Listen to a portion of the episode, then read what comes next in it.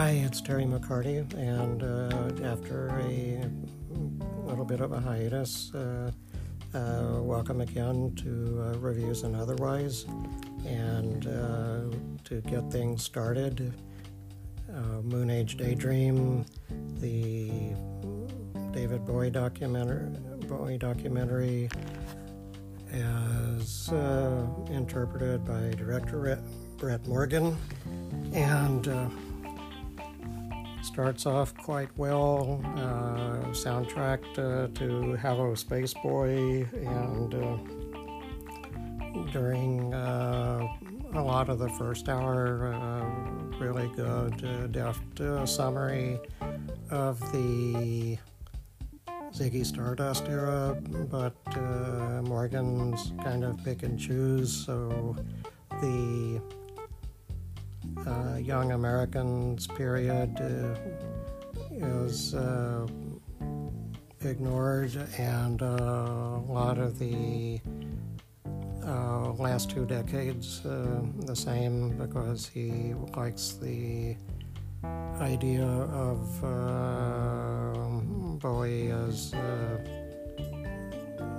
Starman, Ziggy, creature from another world, and uh, that's pretty much the film's uh, through line. And um, uh, I recommend it if it's still at a theater near you in the IMAX version. Uh, that's the ideal way to see it, and uh, it is very well mixed in terms of uh, of the uh, uh, sound in that. Uh,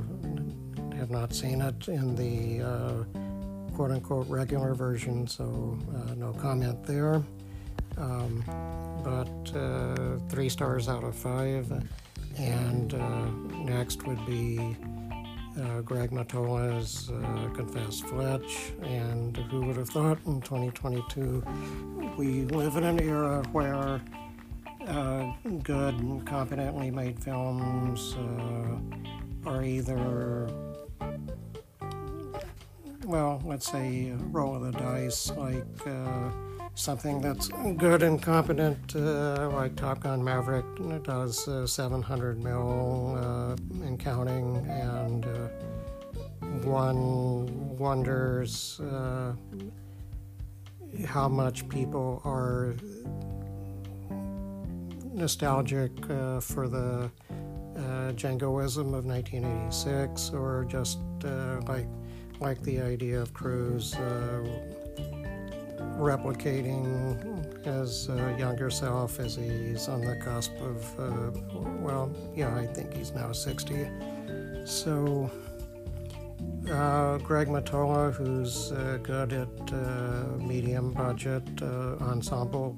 pictures, going from the Daytrippers to Superbad to Adventureland and with this, uh, Jon Hamm gets the wisecracks of uh, of the Irwin Fletcher character as established by Chevy. Uh, does that uh, quite well, and uh, it's more of a move toward the uh, throwback, I guess you could say that word, the uh, early to mid 70s uh, craze for adapting uh, comic crime novels by Donald Westlake, and uh, less of the Chevy puts on silly disguises, and you hear uh, and you hear the uh, electronica of the Harold Faltermeyer score, and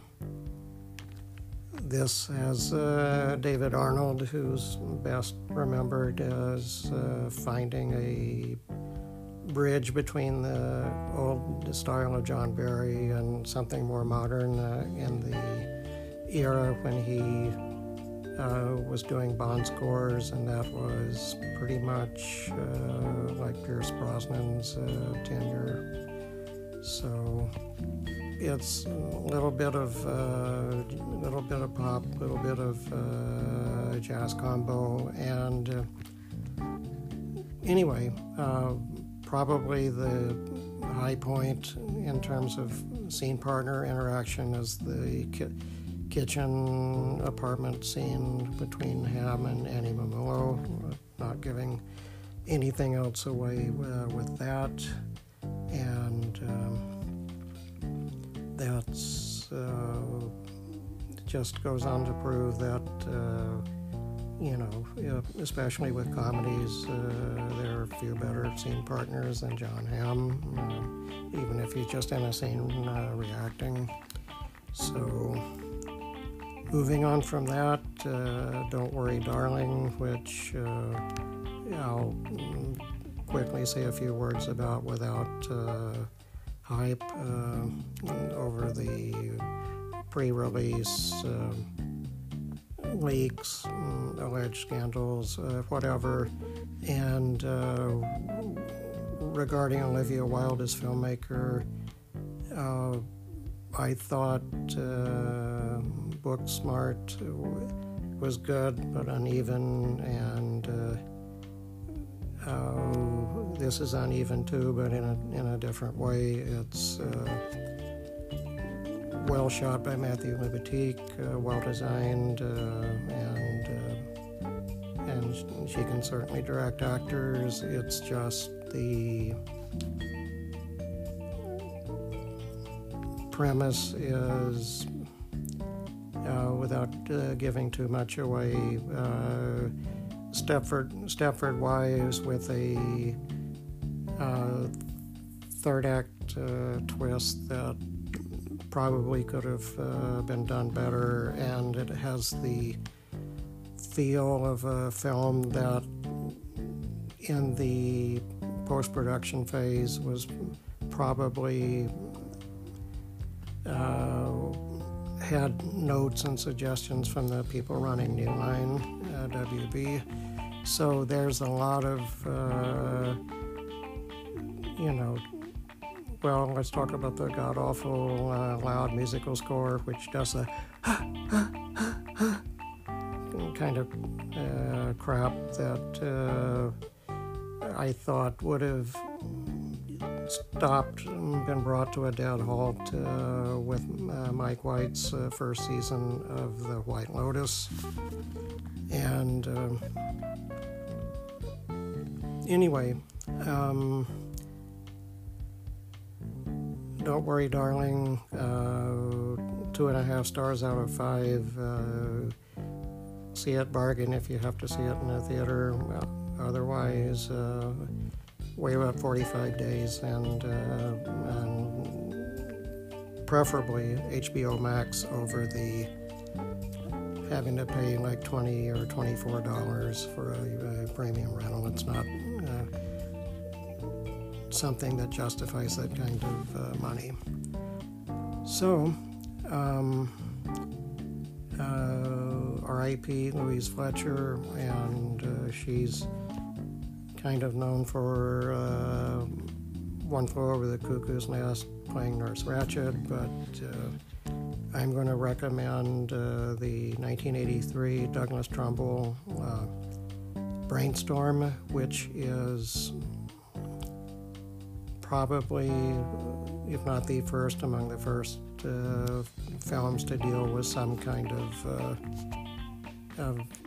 virtual reality alternate uh, world, uh, such as what we're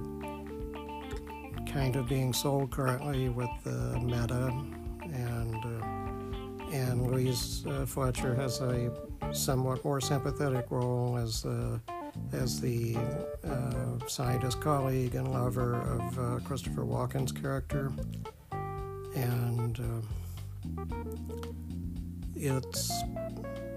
we're seeing uh, for them for for the whatever Natalie Wood was able to complete before her uh, passing and uh, and just uh, ideally uh, rent it and uh, watch it letterboxed and unfortunately, I don't see, uh, un- unless uh, Amazon can be persuaded, it would be nice to see like uh, digital copies or